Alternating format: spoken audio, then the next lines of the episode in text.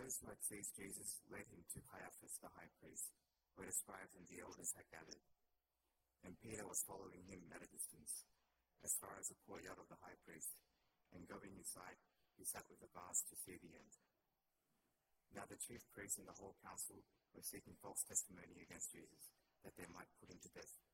But they found none, though many false witnesses came forward.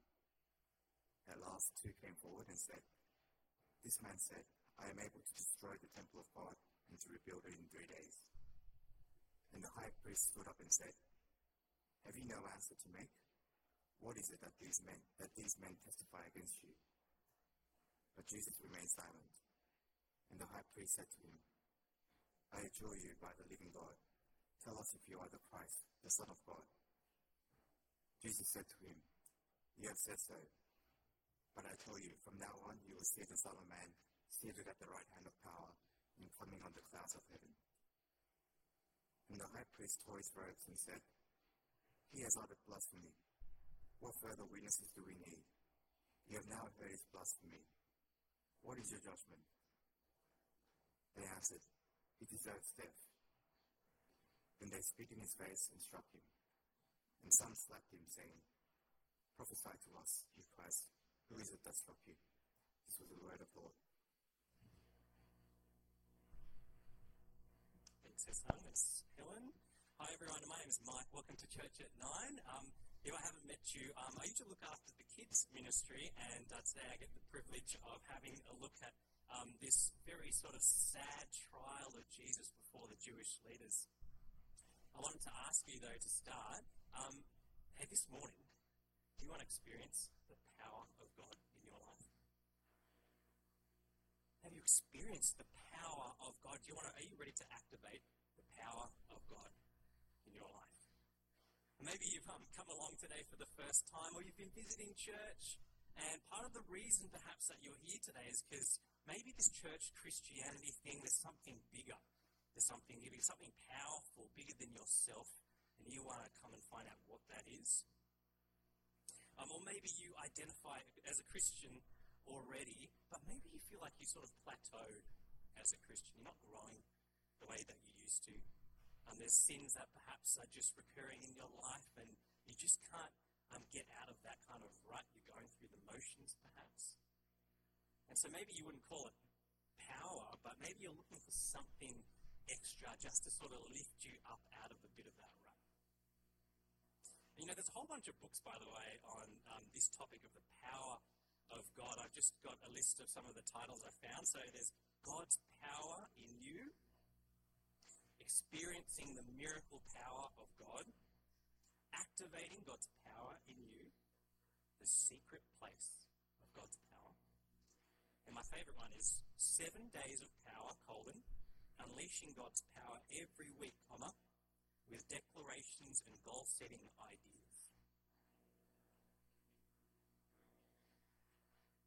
Friends, if you want to experience the power of God today, then you've actually come to the right passage because today God is going to make it extremely clear that his power is evident.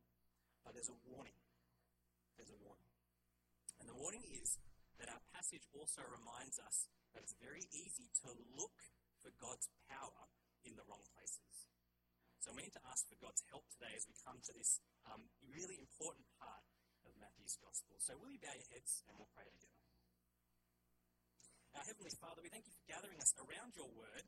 Would you uh, enable us to put away the distractions in our minds and in our hearts so that as we hear the gospel today, this part of Matthew's gospel, we pray that you would reveal and show us your mighty power in Jesus' name. Um, if you've just joined us, we are working through the events that have led up to the death of Jesus. And on a human sort of perspective, it's actually a very lonely journey. As Jesus is betrayed, he's abandoned slowly but surely, he's arrested, and he's put on trial today. Um, but on a heavenly perspective, and one of the things that's been sort of running through the gospel as we've been going through it, is that from a heavenly point of view, actually everything is going exactly the way that God had planned it. So why don't you come with me? Matthew chapter 26 and verse 57. Then those who had seized Jesus led him to Caiaphas the high priest, where the scribes and the elders had gathered. And Peter was following him at a distance, as far as the courtyard of the high priest. And going inside, he sat with the guards to see the end. Um, um, just to give you some sort of um, uh, helpful information, um, collectively, sort of the high priests and these kind of elders and scribes, they were sort of the people who were the Jewish, representing kind of the Jewish leadership. And one of the reasons that they actually put Jesus on trial today is because um, for them, they were waiting to see God's power in the arrival of someone very in particular. And they, they call this person the Christ or the Messiah. And they were expecting this person to arrive and to rescue the nation of Israel, to restore Israel to the top of the pecking order, and to rescue them from the enemies of God. But to them, Jesus is masquerading as a sort of fake Messiah. It's, this can't be the real Messiah that we've been waiting for. He's weak. He's been arrested. He's been betrayed. He's not powerful at all. And so today we're going to witness sort of a hearing as he stands before the Jewish leadership. Now, um, I lead a Bible study on Wednesday nights, and I don't know how this happened, but half our group are lawyers. It's a very intimidating group to be a part of. And as we've come to the trial, as we actually spoke about it this week, um, one of the things that they noticed very clearly is that this trial is actually over before it begins. Do you notice there? If you come down and have a look at verse 59, Matthew keeps saying that they what were they seeking? What they were trying to do? They were trying to get false testimony and trying to get false witnesses in order to put Jesus to death. Now, what does Matthew mean when he says false testimony and false witness? He doesn't mean that they were just trying to, you know, plant the evidence, make up lies against Jesus, because they could have done that quite easily. They could have just got two people come up with the same lie, so they could have said, got someone to say, you know, I, I saw Jesus graffitiing the temple and cursing the name of God and starting an uprising.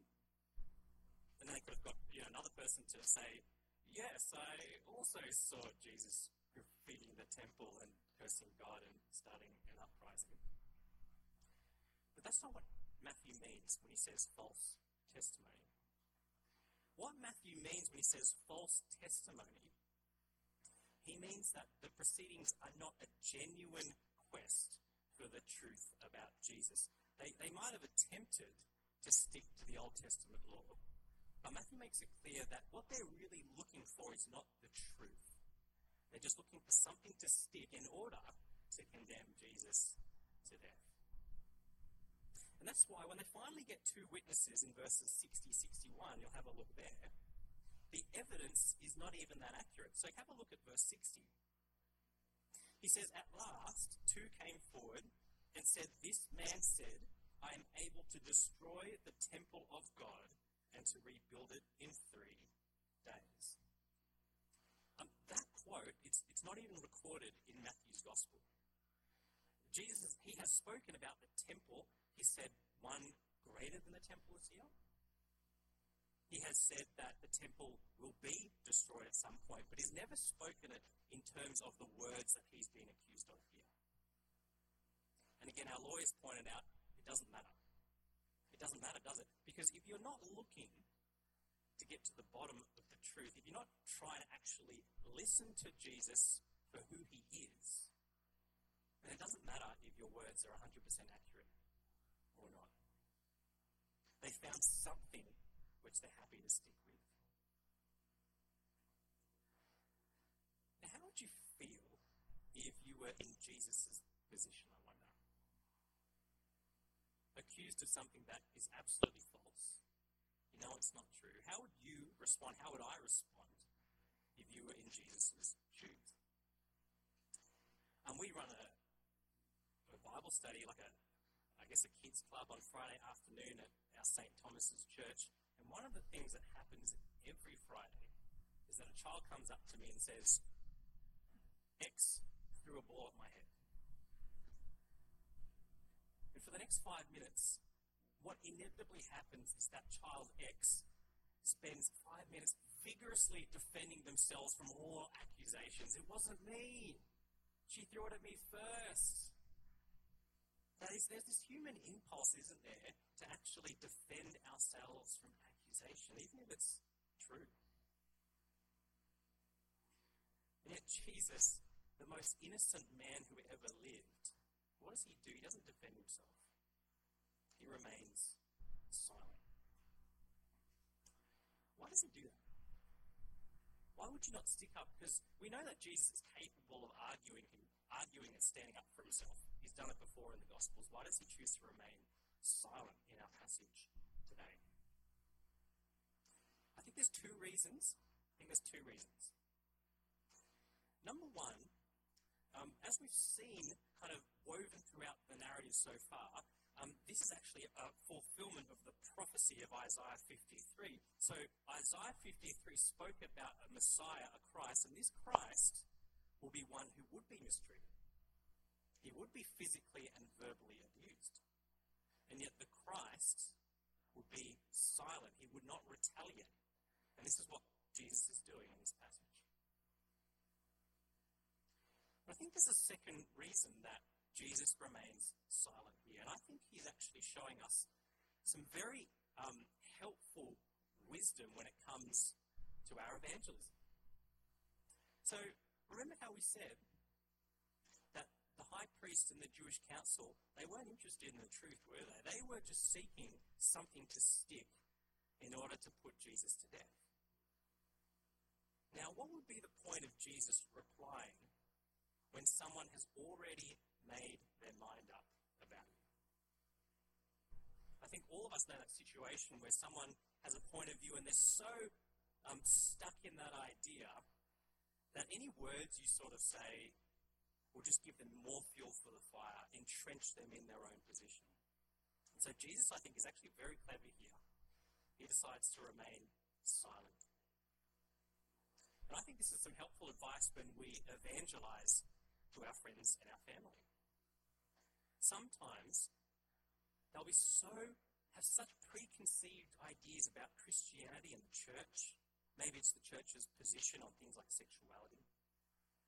And you can try to talk to them, but the more you speak to them, the more you find that they're actually not interested in investigating the claims of the Christian faith and Jesus himself.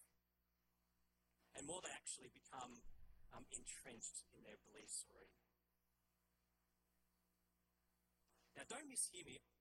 I'm not saying use this as a strategy for evangelism. So, Roy, let's take Roy as an example. If Roy this week has an opportunity to share the gospel, and next week we ask Roy, hey, Roy, how was your conversation with your friend? And Roy says, oh, it was, it was really good. I remained silent. I was just like Jesus, I didn't say anything. That's not what I'm saying. No, actually decla- declaring the faith and evangelism actually involves speaking the truth of the gospel.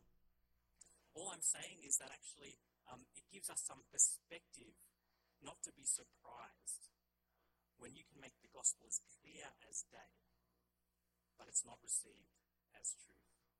And that's why we speak the gospel, we also pray for. Because apart from the work of God, people will not come to receive the truth as the truth.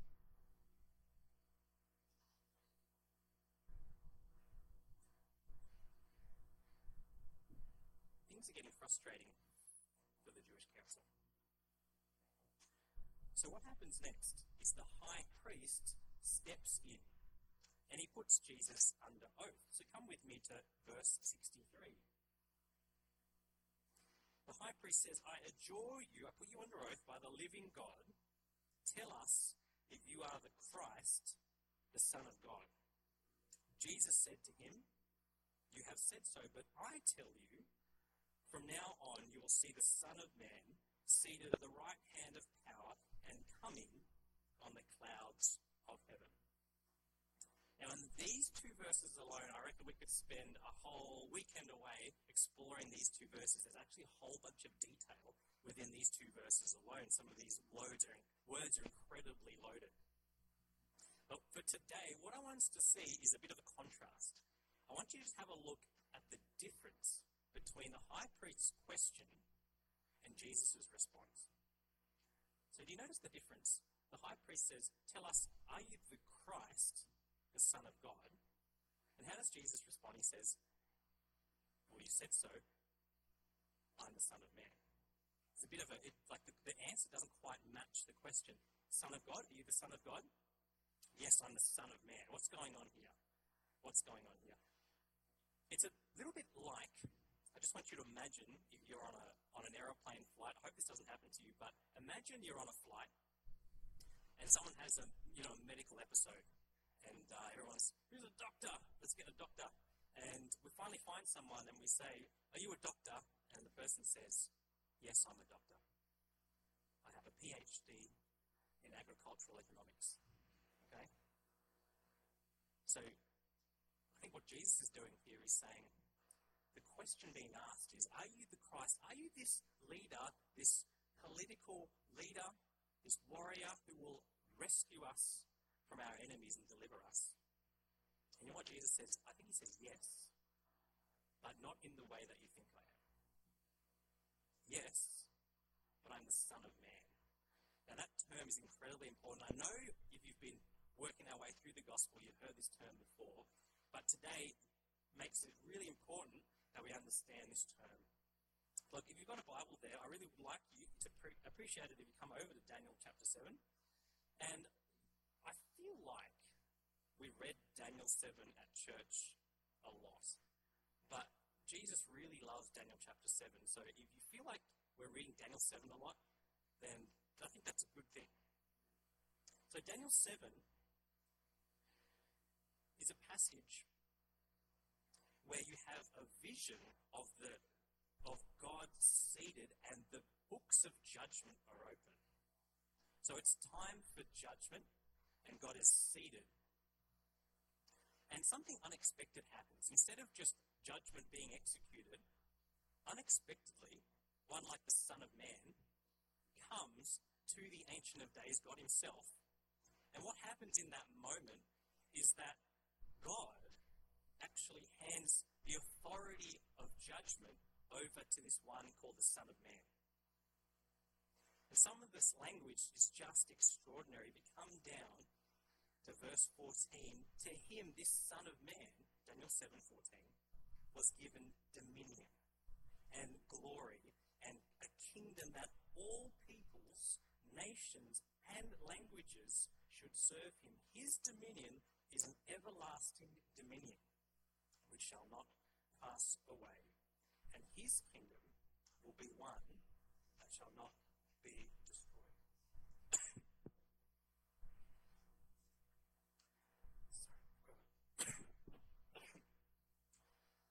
I'm so shocked by the Son of Man.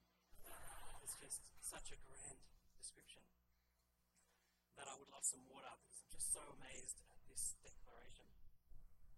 Are you the Son of God? Yes, I am the Son of Man. Are you the Christ? Yes. But Jesus puts it in the grandest possible terms. I am the one who God has actually handed all authority, not just for a single nation at a single time, but I'm the one who God has actually handed authority and power and dominion for all nations at all times.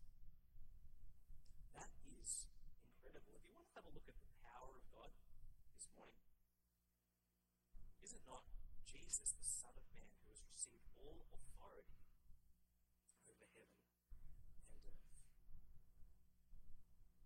And friends, that is a very big claim and almost so big that it's actually hard to figure out sometimes what that actually means in the world in which we live.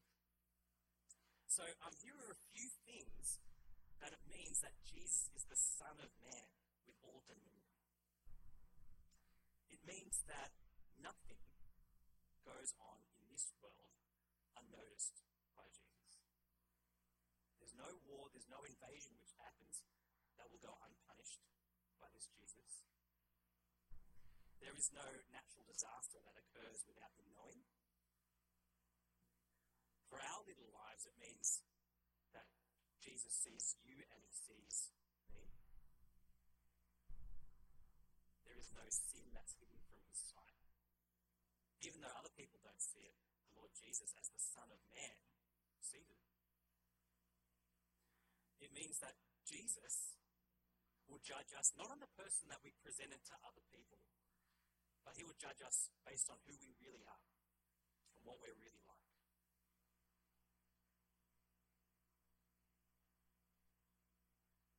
It means that Jesus has the power to determine where you and I and every single individual that has ever lived, he will determine where they will spend all of eternity.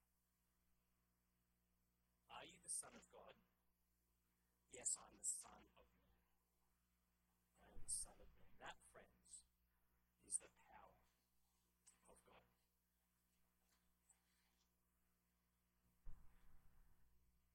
How do respond to that kind of power? How do you respond to that level of power? I mean, if you think about it, we respond to power all the time in our everyday facets of life. So we submit to our government, most of us do. We listen and submit to our bosses at work. I assume you turn up on time each day and you dress for the part and you do your work as best as you can.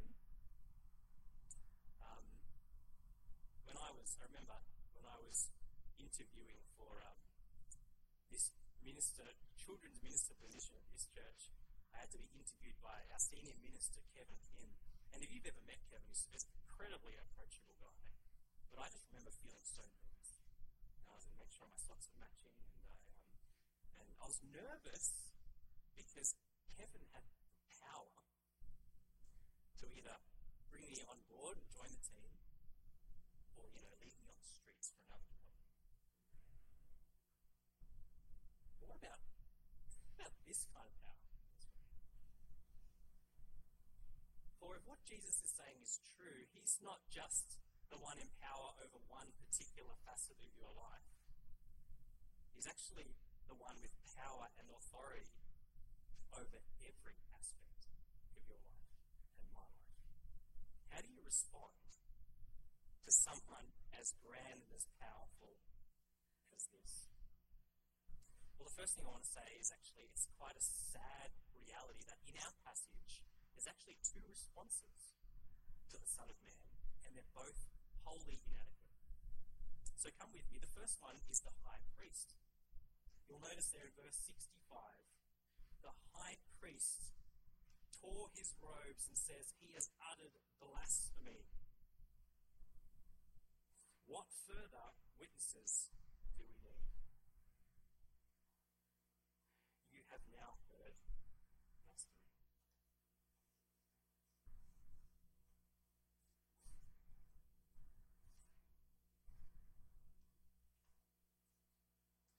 The high priest, the one who was to be appointed as a shepherd of God's people, stands face to face with God's real Messiah. And he says, You are a blasphemer. You are a believe that? The one in whom God actually gave um, power to lead his people would so call the true Messiah a blasphemer and a liar. Or there's a second response in our passage today. Did you notice it right at the beginning? Peter says this. He says, Peter, what did he do in verse 58? He followed Jesus at a distance. And you'll notice what Matthew is doing very intentionally here. Next week, we're going to see Peter deny Jesus outright. But what Matthew does here in this passage is he places Peter physically, not with Jesus, but he places him physically with the guards. And that is Peter made a declaration in the past that he would follow Jesus, but he is not willing to follow Jesus and be with him when the going gets tough. And I think there's a, there's a lesson here in discipleship for us who would be followers of Jesus. That maybe we've actually made a declaration to follow Jesus in the past. But if you actually think about your life, and if I think about my life, could it be that our lives look basically identical to the world around us? yeah, I'll go to church, but it's as long as it's not too stopped. Yeah, I'll give money to the cause of the gospel like, if I have left over. Yeah, I, I won't speak about the gospel or share that news if it sort of causes tension.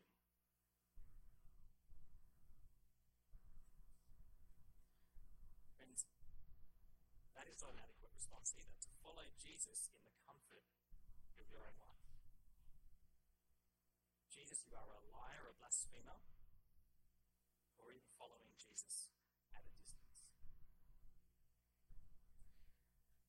Friends, can I take us to one more passage to finish our time today? Can you please flick over in your Bibles to Revelation chapter 1?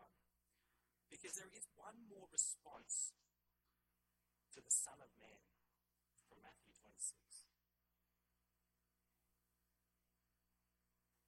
Revelation chapter 1. For those of you who aren't familiar with Revelation, it's a vision of a follower of Jesus named John. And in Revelation chapter 1, John has a vision of the Son of Man. You'll see it there in verses 9 to 14. In verse 13, he notices one like a Son of Man clothed with a long robe and with a golden sash around his chest. And I want you to notice chapter 1 in verse 17. John writes, When I saw him, when I saw the Son of Man in all his power, what does he do? He says, he doesn't say, I called him a liar. And he doesn't say, I followed him from the comfort of my own home. He says, I fell at his feet as though dead. If you're faced with the one who has been given all authority over every part of your life and life, there is no other response appropriate except to fall down on our faces in worship, to say, Sorry, we can't believe we've been rejecting or turning away from you this whole time. He fell on his at Jesus' feet as though dead. So, friends, have, have you responded in this way to Jesus as the Son of Man? And we can convince you every week that you need to trust in Jesus, put your trust in Him, trust that His death can forgive you from your sins.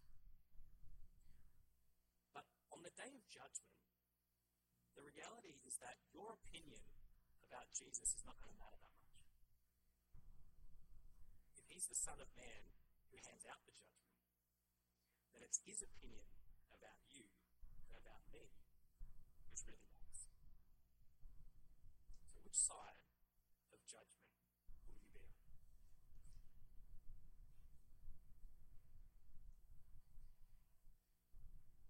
Friends, do you want to activate the power of God in your life this morning? Do you want to unleash God's power? You want to have a seven day program which helps you experience the power of God?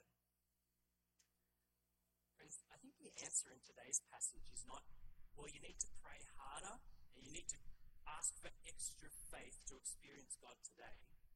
The answer that our passage today gives us is to expand your vision of the Lord Jesus Christ. Lift your vision. And not, it's not just, um, you know, recite the words that He's our Lord and our Savior, but it's actually expand your vision that Jesus is the powerful Son of Man who will stand in judgment over each one of us, who sees every small detail of our life. Not even a small, low level theft in a remote village in Cambodia goes unnoticed from the Son of Man. So if you want to experience the power of God today, expand your vision of the Lord Jesus Christ.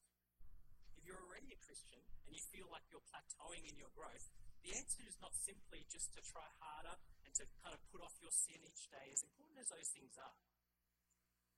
Our passage says actually, if you want to grow in your faith, have a clearer and a bigger picture of our Lord Jesus Christ, who stands as the Son of Man.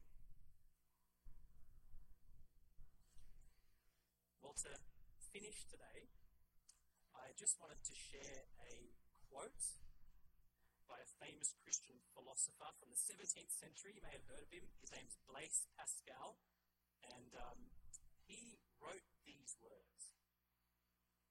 He says, I do not admire the excess of a virtue like courage unless I see at the same time an excess of the opposite virtue. We show greatness not by being at one extreme, but by touching both extremes at once and occupying all the space in between. Just to translate that a bit for you, Pascal is saying, do you know what real greatness and power looks like? It's, it's not the one who has extreme authoritarian power and nothing else. It's actually the one who has extreme power on one end and yet also has an extreme opposite virtue on the other end. And here's the incredible thing about our Lord Jesus Christ is that Jesus is the perfect Son of Man. He has on one extreme all power and all authority, and he will declare where each one of us will spend eternity. And yet, on the other extreme, this is the same Son of Man who actually came in his authority not to be served and to beat us into submission, but actually to serve us and give his life as a ransom for me. This is the Son of Man with all power and all authority, and yet it's the Son of Man who also gives his life to forgive us as he goes to the cross for sin. So you and I don't need to get past security guards to get to this Jesus. We don't need to shout louder to get to this Jesus. He actually invites us to come speak to him, to come receive his forgiveness and enjoy the blessing under his rule and his authority for all time. So will you pray with me that we have a much clearer and bigger picture of the Son of Man Let's pray. Father God, we um, are so sort of taken aback by the claims of Jesus. If what he says is true today, Father, we are standing in complete awe that you've handed all power to your Son, the Lord Jesus Christ. And I particularly ask, Father, that for those of us who have yet to come under his lordship, would you please grant us a great vision and a clear picture of his power and his might? But Father, we also pray that you would enable us to see that in his power, he comes to serve us in his death and resurrection. So, Father, we praise you that we can draw near to you as we come in prayer. And we do ask that each one of us, whether we are Christian or not yet Christian, we pray that our vision and picture of Jesus can so be